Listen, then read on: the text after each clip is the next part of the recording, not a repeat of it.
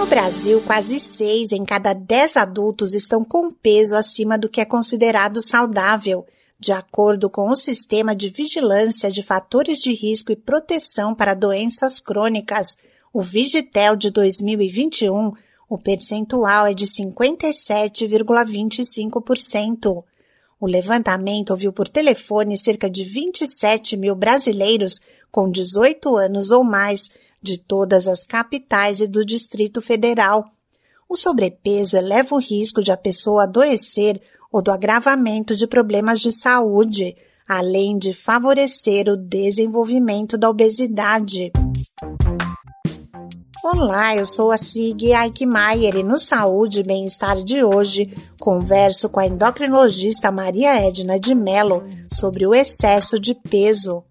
A médica alerta que é importante ficar atento ao peso corporal para evitar um quadro de obesidade. As pessoas elas não fazem adequadamente o seu diagnóstico nutricional. Por quê? Porque ainda se usa muito o olhômetro.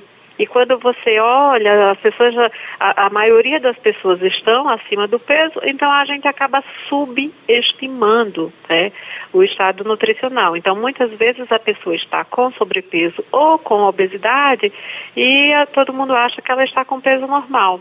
A tendência a achar que a pessoa tem obesidade é quando ela já tem obesidade grave. Um dos cuidados é verificar o índice de massa corporal, o IMC, ferramenta adotada pela Organização Mundial da Saúde para a definição da obesidade.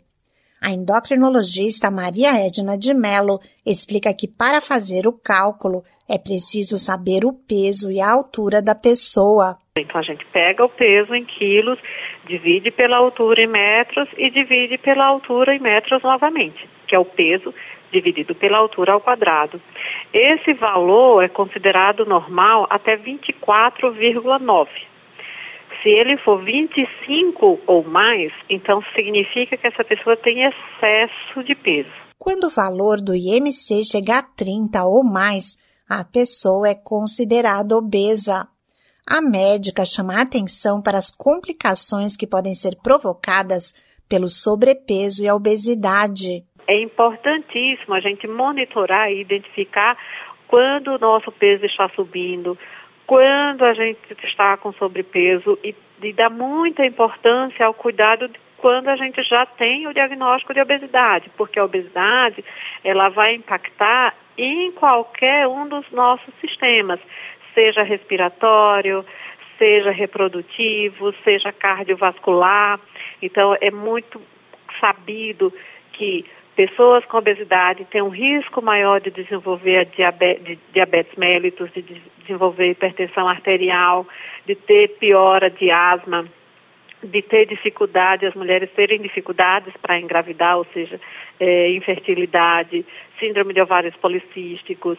É, então, a, dependendo da predisposição individual, um, um indivíduo vai ter é, uma ou outra doença. Combater o excesso de peso envolve a prática de atividades físicas, a mudança de hábitos alimentares e, em alguns casos, o especialista pode receitar o uso de medicamentos. Esse podcast é uma produção da Rádio 2.